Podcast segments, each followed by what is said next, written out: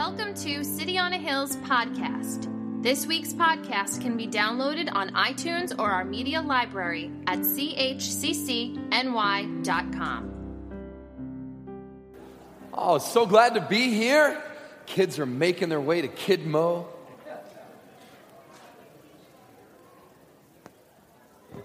It's been a great delight for me. I've been able to be here several Sundays in a row, and that helps as we build momentum for this series that we are calling The Quest. And if you have missed any part of this, you can go online and download. The idea here is The Quest is a series on the book of Ecclesiastes. And the writer, a little background, the writer of Ecclesiastes is not so much writing a book of answers, right? So much of the Bible is answers. Here's what the Lord did. Here is the story of redemption God's writing. Instead, Ecclesiastes is a little different. Ecclesiastes is a book of questions. It's pushing you and really prodding you to, to, to determine are, is your philosophy of life going to get you where you want to be? Is it really sufficient? Tim Keller says that in the binding of the 66 books of the Bible, in a way, you know, uh, uh, you could take Ecclesiastes, lift it out of where it's bound, instead put it in the beginning of the Bible because it sort of opens up all these questions. Is there a God? It, does he care about us? Is there meaning in life? What is the best philosophy of life to have? And then the rest of the Bible provides an answer to the questions that the writer of Ecclesiastes is raising here. And if you were here last week, for example, one of the principles that he talked about. Does anybody remember the verse last week? Anybody? I, I, I, asked you to memorize a verse. I know you remember the candy. Anybody remember the type of candy we use? Yeah, Skittles. All right, so if you remember Skittles, no pressure, but you got to remember the scripture here. You ready? Better one handful with, what was it? Tr- very good, tranquility, than two handfuls with what? With toil chasing after the. Very good, very impressive. That, that warms my heart to know you remembered that uh, for the for the whole week. But that's right. Better one handful with tranquility.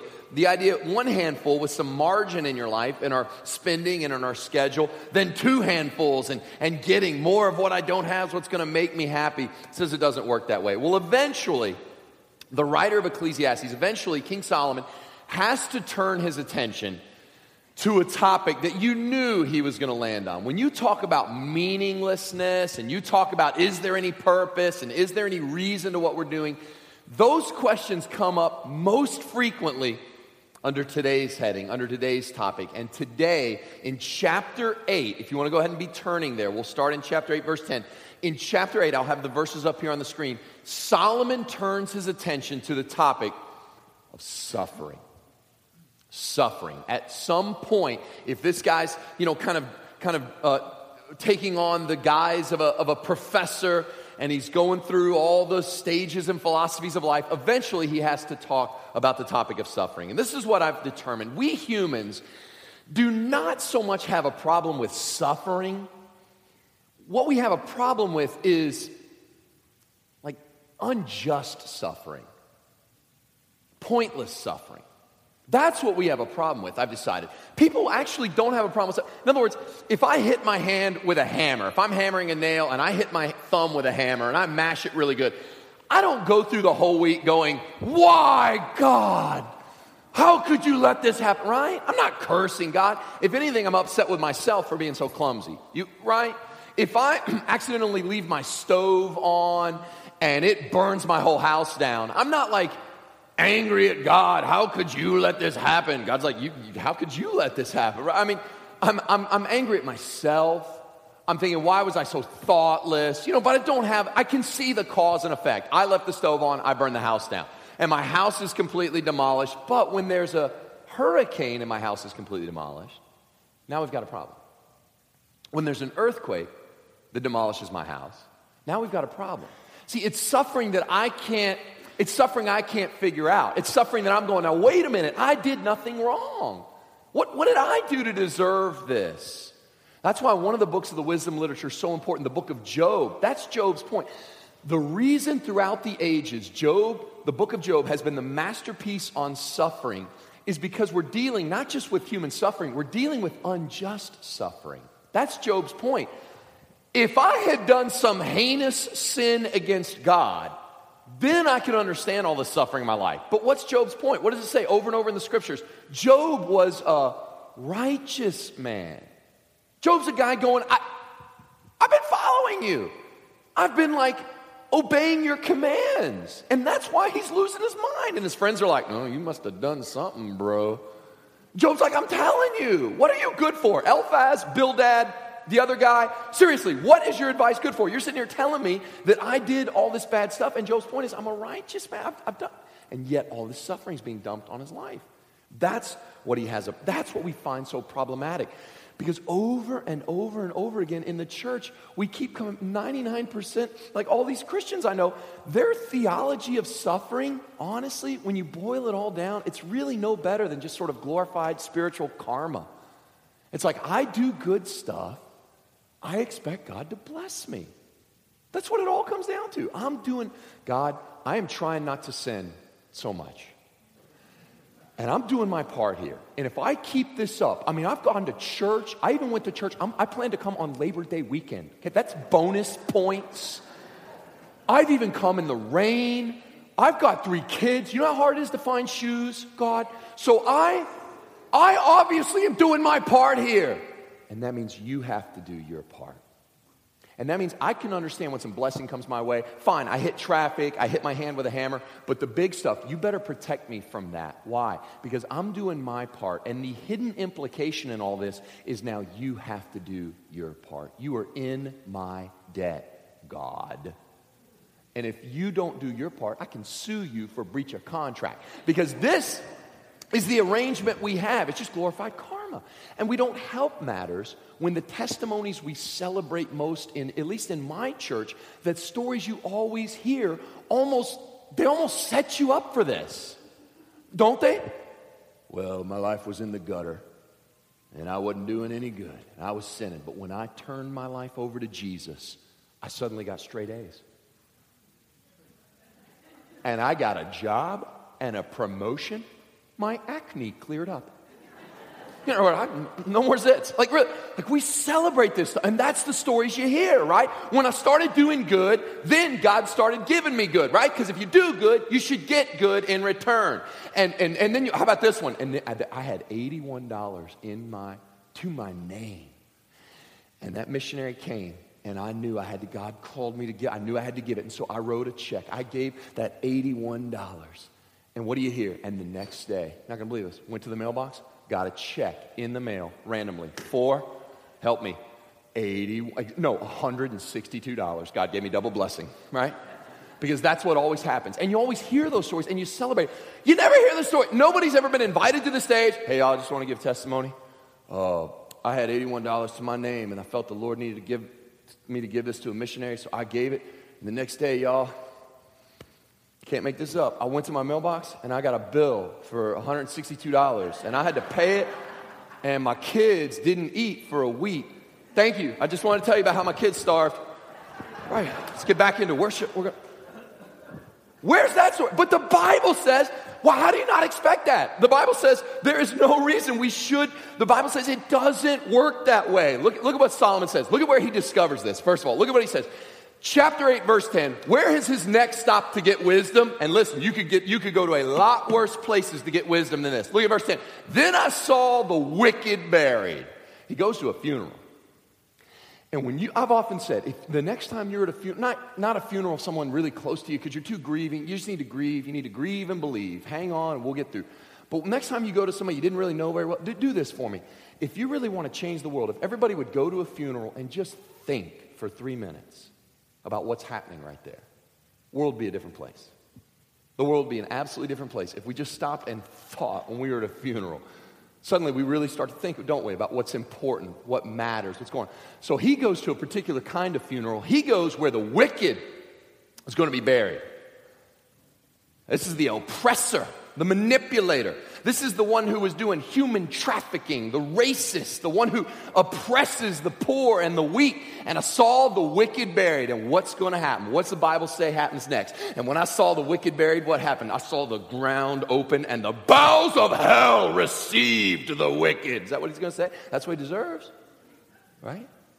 And then I saw the ground open and the coffin, low, the ground started to smoke. Literally, the flames of hell licked the coffin as it was lowered in, right? That's what we're all waiting for, right? What's going to happen when the wicked buried? I mean, surely it's like, come on, there's some, there's some justice. You know what I'm saying, right? The evil people get there. I, I, I hesitated to use this word because you're such a sophisticated and youthful crowd, but I'm going to go for it. Are they going to get their comeuppance? Now we know I should not have used that word, but that's how you learn, you know. You, okay. But are they going to get their comeuppance? Are they going to get what's coming to them? Let's find out. Nope, they used to go in and out of the holy place. They were praised in the city where they had done such things. You mean cursed? No. No, everybody said nice things about him. In the, in the very city where they had done evil. It's not like he went off to Vegas and did all his evil and came back to Long Island. Well, he was a nice guy, eh, a little faults. No.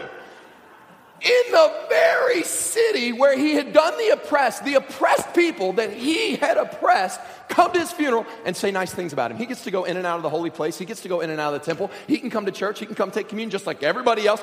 There is no comeuppance. He gets praised in the very city where he had done these evil things. And if that makes you go, that's not just, that is unjust. That's unbelievable that we live, in a world where nobody seems to get their comeuppance. That's exactly right. Or as Solomon likes to say it, this also is vanity.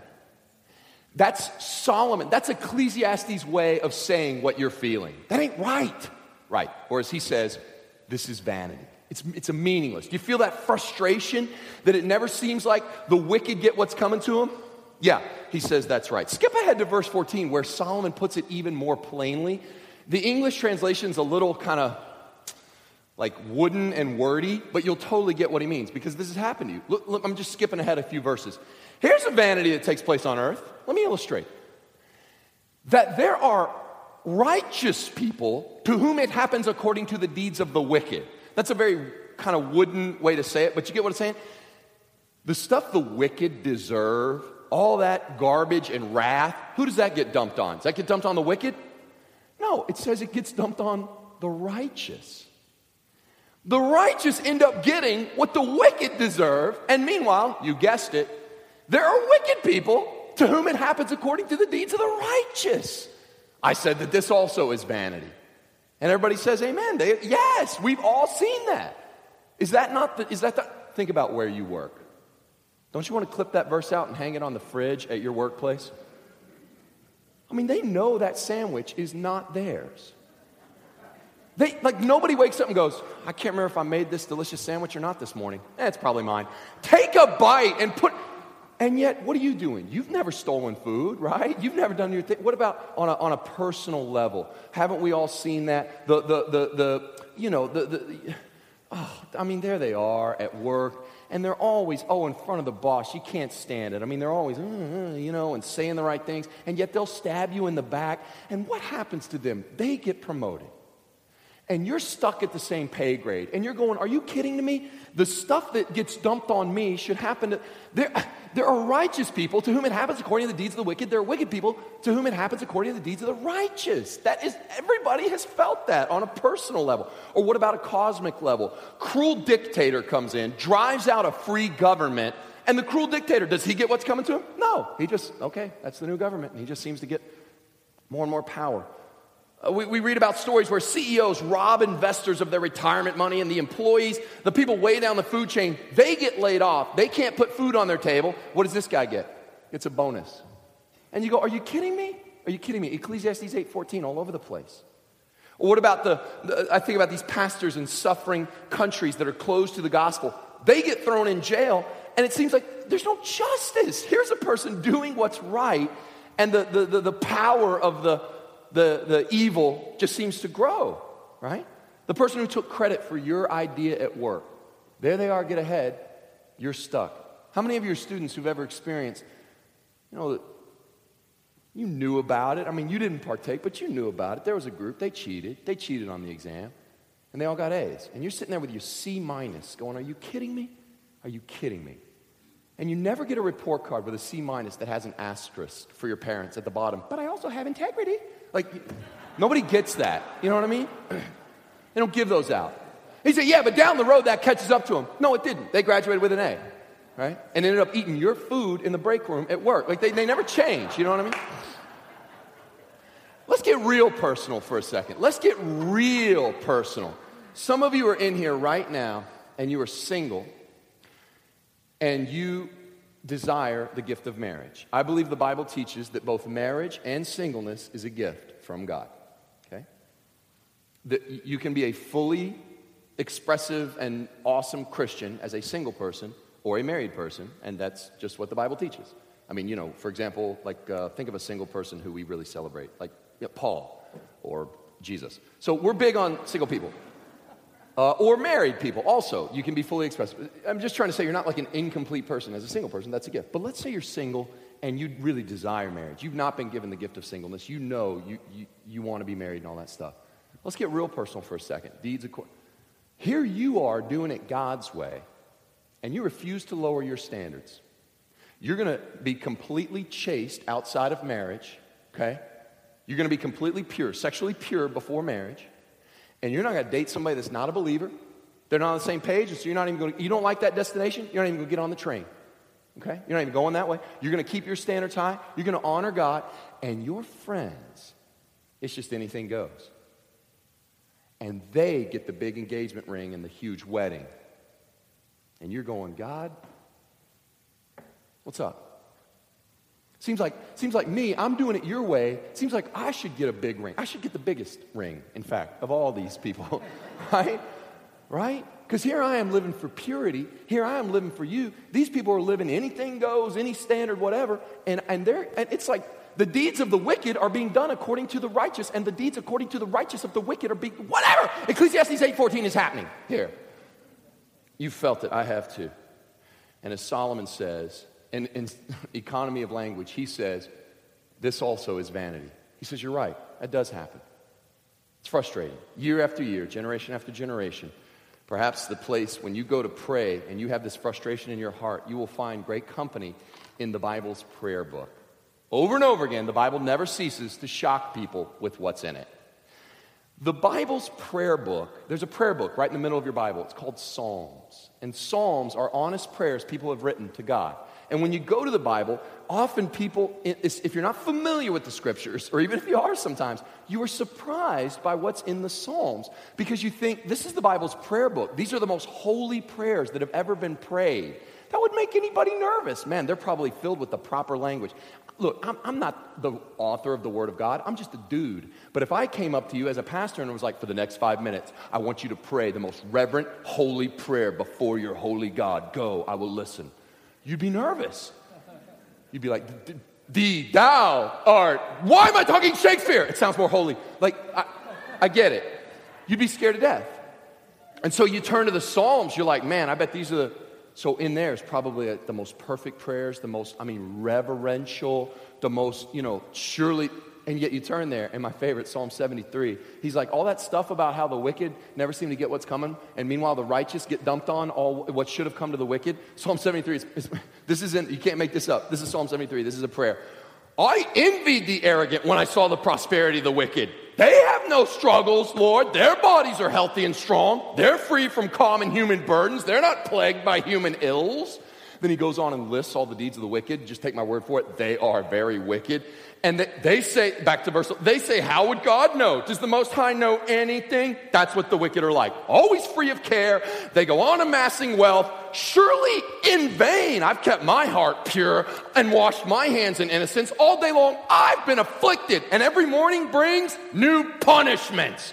In Jesus' name, amen. That's in the Bible, yo. Nobody prays like that. You'd be mortified if you're teaching your kid to pray and you walked in and one night and you saw them kneeling at their bed and they were praying, and God bless mommy and daddy. And every day I get more afflictions, every morning new punishments. The wicked, they're fine. And thank you for my toys. Amen.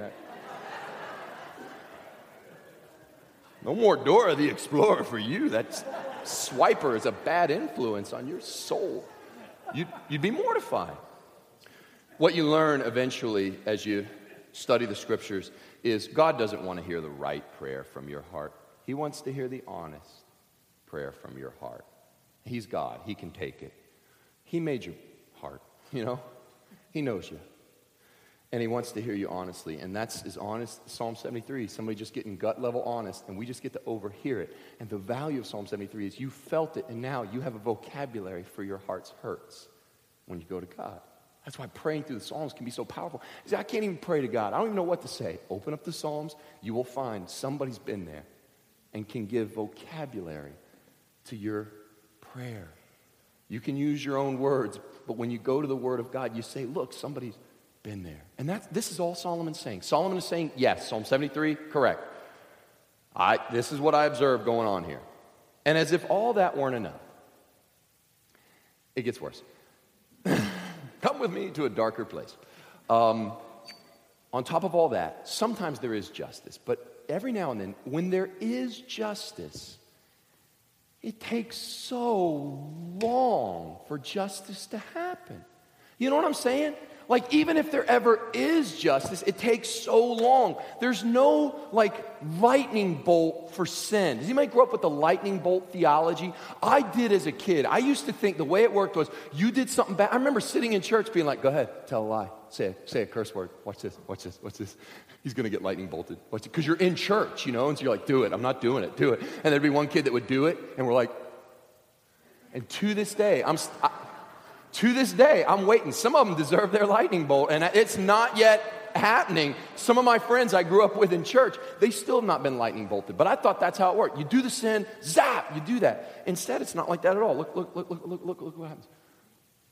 Because the sentence against an evil deed is not executed speedily, what do people do? When there's not immediate punishment for sin, what do people do? Do they go, oh, I bet there's, of course. There's no immediate punishment for my sin because of the Lord's forbearance. He's giving me a chance to repent. And that's, is that what we do? No, because there's not a speedy execution of justice, the heart of the children of man is fully set to do evil. Isn't that, isn't that absolutely human nature? We go, we do a sin, and what happens? Nothing.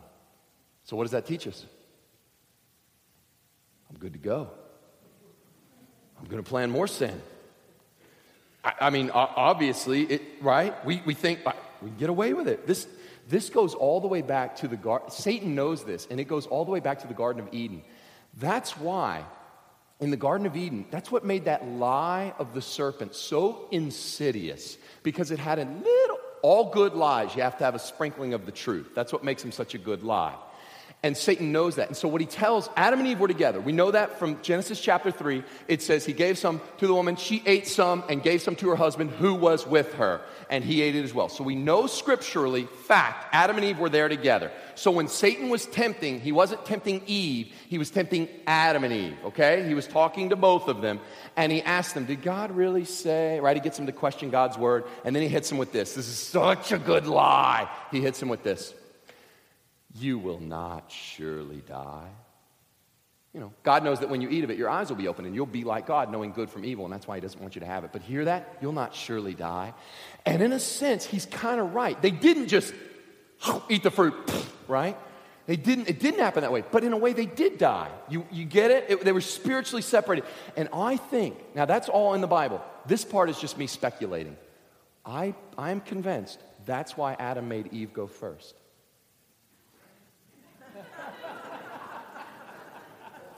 He's sitting there and he's known God a little bit longer than Eve has. And so far, everything God has said, He said, the day you eat of that, you'll die. And I am thoroughly convinced He's like, ladies first, you know? And now what? I'm waiting to see. You know, he, if, if she just, he's like, I got more ribs, but I do not, okay, I, I'm not, right? Instead, what happens? The serpent's like, hmm, hmm. Adam's like, hmm, hmm, hmm. Nothing, right? And yet, to this day, you know that. What else would you say? It the day they eat of that, we all die, didn't we? I mean, every time a bullet tears through flesh and blood, it's just going back to the Garden of Eden. Every time there's a cancer, every time there's a hurt, a gang, a rape, a, a, a murder, a disease, we totally died that day. That's the problem. We just think, well, you know, we, listen, I'm going to let you in on something, kids, if you're here and you didn't make it to Kidmo. Sometimes you can lie, and this is so scary. You ready? Sometimes when you lie, you'll get away with it. Sometimes for a long time, you'll get away with it. That should scare you to death. When we don't get punished immediately for sin, we start to think three things about God. Well, we think maybe God is indifferent. Maybe He doesn't care. Maybe there is no God. Maybe He doesn't care when I sin.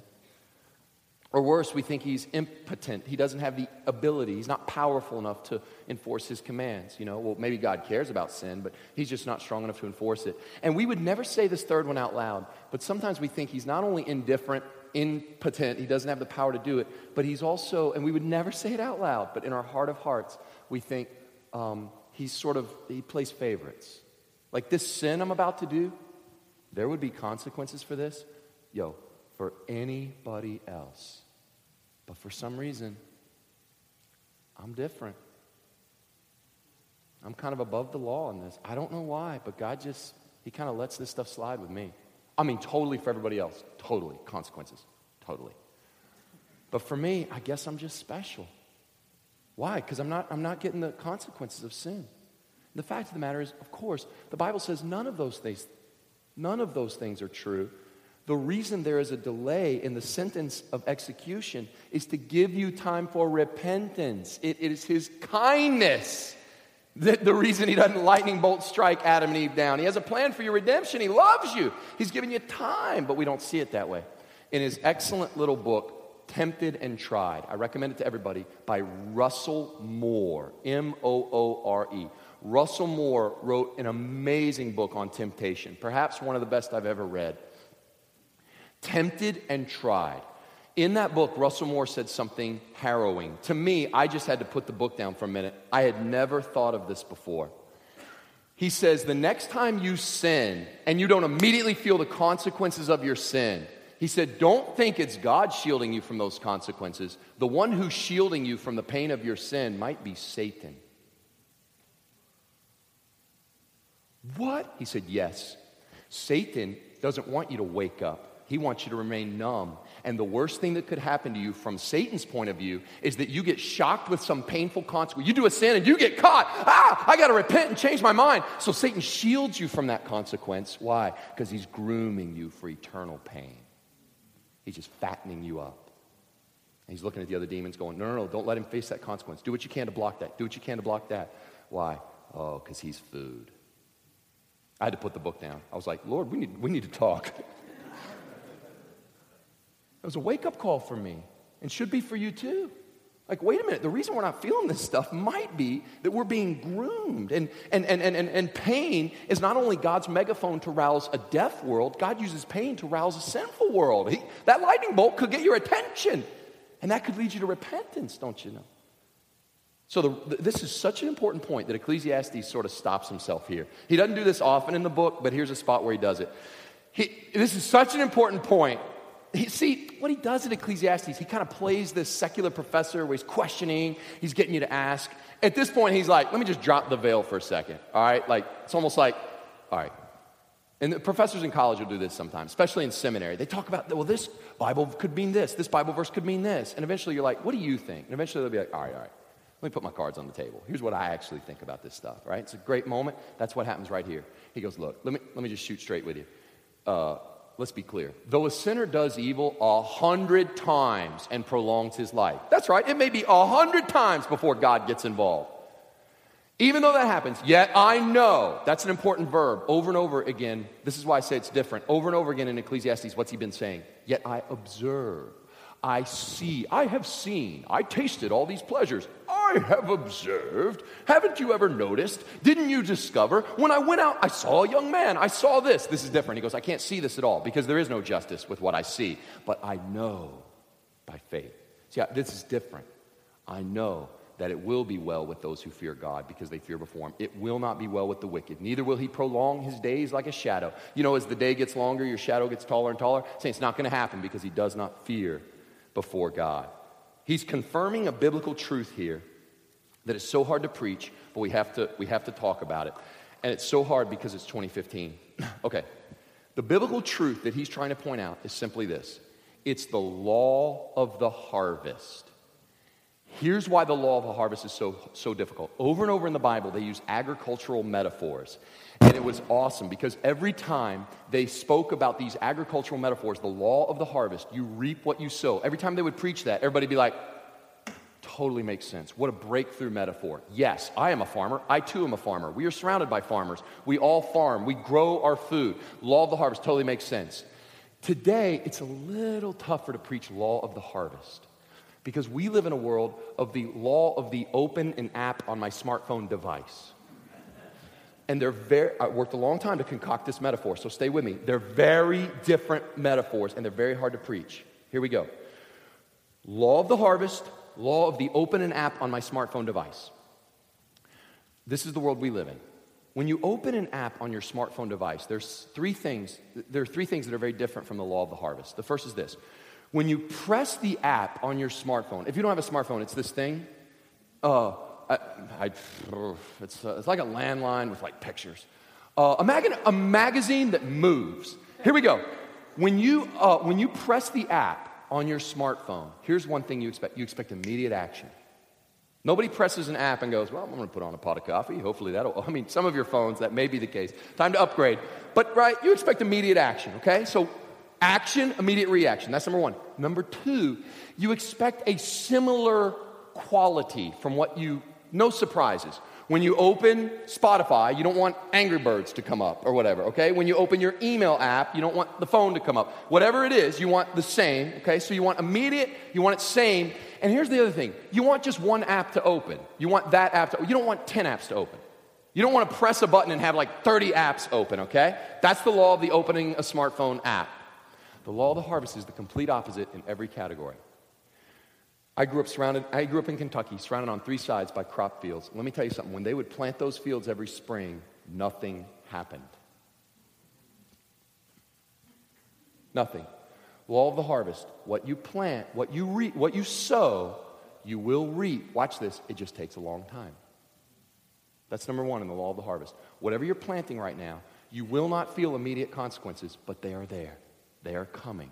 They've been planted. They will come. Just as sure as there was a harvest every fall, it will come. It just takes time. No one escapes the law of the harvest. It just takes a long time. Number two, it's when you when you plant, here's the other thing, you get something totally different than what you planted. You thought you were just planting a sin, you've reaped an addiction. You didn't ask for an addiction. You thought you were planting just a habit, you reaped a character. You thought you were planting just a little character. You were reaping a destiny. It's different. There's no way, no way, no way you can take any one of these kids, you could show them an eggplant and go, What do you think that came from? There's no way you'd predict an eggplant seed. I don't even know what an eggplant seed looks like. You know, you don't either. Oh, I guess you eat it. There's no way. If I showed you an eggplant seed and said, You think that'll fry up good with Parmesan? There's no way you would say, oh, yeah, that makes sense. There's no way you could predict if I showed you an acorn. There's no way. That's what's planted. You get an oak tree, you get something totally different. That should scare you because you plant the sin, but then it, what, what comes out is not the same. And lastly, what you plant comes out in spades. No farmer plants one kernel of corn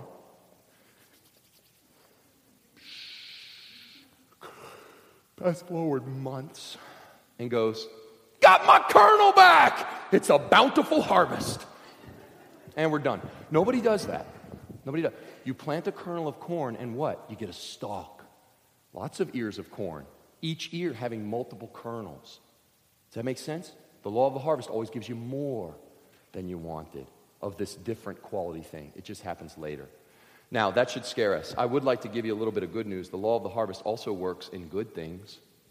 When you pray, it's the same thing, law of the harvest. What you sow, you'll reap. But there's no reason you have to keep sowing sin. You could sow blessings, you could sow prayer. When you pray, some of you are not receiving the answer to your prayer. You're going to get it six months from now, you're going to get it six years from now, but it's coming. And when it's answered, it's not going to look like what you prayed. It's going to be bigger, and you're going to get lots of it some of you right now are being blessed. You've never connected the dots on this. Some of you right now, there's a blessing in your life because of prayer you prayed six years ago. It just harvested. That's all. So keep planting. You said, Well, I, haven't, I, didn't pray, I didn't pray six years ago. Well, listen, the Puritans said it this way the best time to plant a tree was 50 years ago. But if you didn't do that, the second best day to plant a tree is today. So plant that stuff. You don't know what's going to come. You don't know. It works both ways. But I tell you this you sow the wind, you reap the whirlwind. That's it. That's the law of the harvest because it sure doesn't look that way because what you see is totally different. That's verse 12 and 13. What you see back to 14. You see this vanity where you don't see any of that harvest because that's the point. It takes a while. Instead, you see all this. The good don't seem to get it. So, what do we do with all this? How do we wrap this up? What do we do with all this? Knowing that this is the case, what does he say in verse 15? And I recommend to you total despair. I mean, that's one way we could end the sermon. And I recommend to you hopelessness. Doesn't really matter what you do. Oh, everybody, nobody gets rewarded. Try to have a good Sunday. Behave or don't. Apparently, it doesn't matter. Right? We could end it there. But that's not, where the, that's not what the scripture says. Of all things, this is what I recommend. So here's what you need to go and do. Therefore, I commend, therefore, I commend joy. This is too much. What do you mean you commend joy? Yeah, man has nothing better under the sun. Eat, drink, be joyful, and this will go with him in his toil through all the days of his life that God has given him under the sun. You gotta be kidding me. Joy? Well, where do we get this joy? It, oh, oh, maybe we get the joy because one day we're gonna find out the reason behind all our suffering. No. I've covered this before. Your joy, what you're looking for, if you finally get the answer for all your suffering, that's going to help you. Look at what he says. You can't. When I applied my heart to know wisdom and to see the business done on earth, how neither day nor night do one's eyes see sleep. Look at what he says. I saw all the work of God. Man cannot find out the work that's done under the sun. However much man may toil in seeking, he will not find it out. Yeah, really smart guy could. Even though a wise man claims to know, he cannot find it out. So you're not going to get the joy in, in, in getting an answer. So, what is it? Like, where do we, how can he commend joy? I mean, how do we even know? Does God care? Is there justice? Are we loved by God? Are we hated by God? Does he care? How do we know? He asked this question. This is our last verse. He's asking the question I laid all this to heart, examining it all, how the righteous and the wise and their deeds are in the hand of God. Whether it's love or hate, man doesn't know. Both are before him. That's it. That's, that's Ecclesiastes. It's a book of questions. Where do we get where do we get joy? How can we have joy? Does God lo- whether it's love or hate, man does not know. Does God love us? Does God hate us? Is there ever any reward for the righteous? Is there ever any punishment for the wicked? I mean, how do you know? How do you know what God thinks about you right now? You're sitting here in a church in Long Island. God is in heaven. How do you know what God thinks of you? Are any of you getting monthly report cards from God? I'm not. Any of you go to your mailbox? Ooh, return address heaven. Ooh, says here I got an A in parenting. Right? Because. I'm single, you know, or whatever. And uh, got an A plus in comedy, I think. oh, but look, love, joy, peace, patience, kindness says, see me, summer school. Okay, right, like you failed the fruit of the Spirit. Nobody gets that. So, how do you know? How do you know? Here's what we all do. If you want to know what God thinks of you right now, are you pleasing God? Does God love you? Here's what we all do you do what I do. And it's the worst thing we could do. We look to our circumstances. And we look around and we go, well, there's a lot of blessing. Yep, man, God must be good. Or we look around, there's a lot of pain, and go, God, what's up? Oh, what have we done? What did I do? What did you do? The Bible says that's a terrible place to look. Listen to me carefully. This is the most important thing you hear. You know, sermons, they try to come to the end, they try to land at hope. This is it. So don't miss this part. You'll leave depressed. If you want to know what God thinks of you, if you want to know how God is disposed toward you, if you want to know what God thinks of you, do not look to your circumstances to determine what God thinks of you. That's a terrible place to look. You won't find an answer there. Though a wise man claims to know, he cannot find it out. If you want to know what God thinks of you right now, do not, there's a place you can look, but it's not in your circumstances. If you want to know what God thinks about you right now, if you're curious to know God's opinion of you, do not look to your circumstances. You must look to the cross. Because there, on Calvary's cross, God answered forever the problem of justice and literally, literally, li- not figuratively, literally all the pain of ecclesiastes 8.14 it that verse literally happened to King Jesus on the cross? On the cross, the righteous one, Jesus, who was perfectly righteous, it happened to him according to the deeds of the wicked. The Bible says that. All the sin, all the wrath for wickedness that you and I deserve, it was dumped where? On the righteous one. And in exchange, his righteousness is available to me, the wicked sinner. Ecclesiastes 8 is just asking the question, but the cross is the answer. The righteous one, it happened to the wicked. And the wicked one, see, where have you been standing this whole sermon? Where have you been standing this whole sermon? In every sermon, there's a conceptualized audience you create, and you give people places to stand. So you stand with Jesus denouncing the Pharisees, or you stand with the woman caught in adultery. If you're like me, you've been standing this whole sermon conveniently with the righteous, going, Yeah, there's no justice for those sandwich thieves. Yeah, you're right. Pastor Tom, you're right, Ecclesiastes. Those wicked people need justice. And if you're not careful, you do that the whole sermon. You go, Yeah, yeah, God, bring justice down on the wicked. Let the wicked receive what's coming to them. Let everyone who's wicked feel the full wrath of God. We cry out to God, Give us justice. God goes, That's not what you want at all. Because of biblical understanding, you start to realize, I don't always get to stand with the righteous. A fearless moral inventory of my life reveals that more often than not, I'm standing with the wicked. Can I have some of your sandwich? Yeah, I stole it.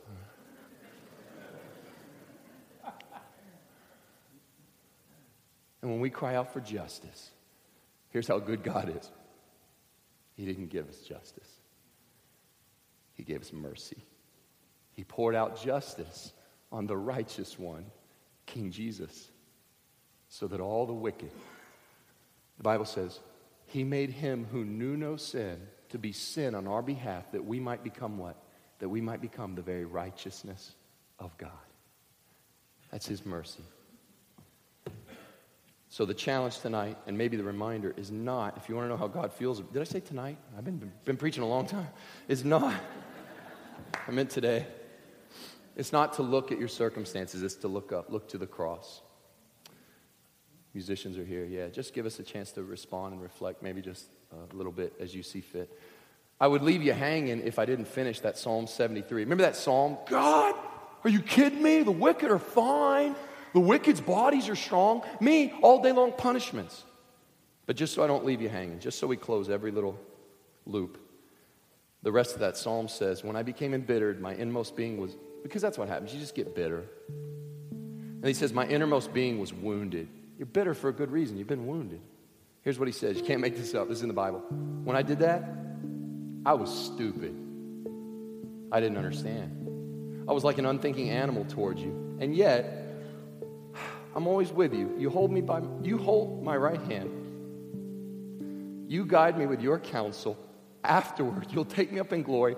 Who do I have in heaven but you? And I desire nothing on earth but you. My heart and my flesh may fail, but God is the strength of my heart, my portion forever. Those far from you, yeah, they'll certainly perish. You destroy all who are unfaithful to you. But as for me, listen, God's presence is my good.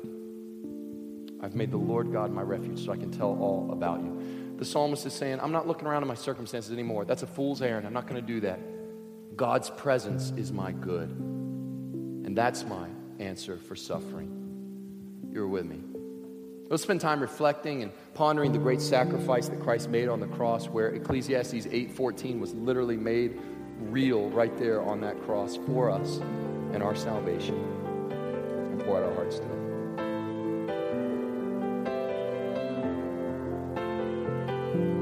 Thanks for listening to City on a Hill's podcast. For more resources, visit us at chccny.com.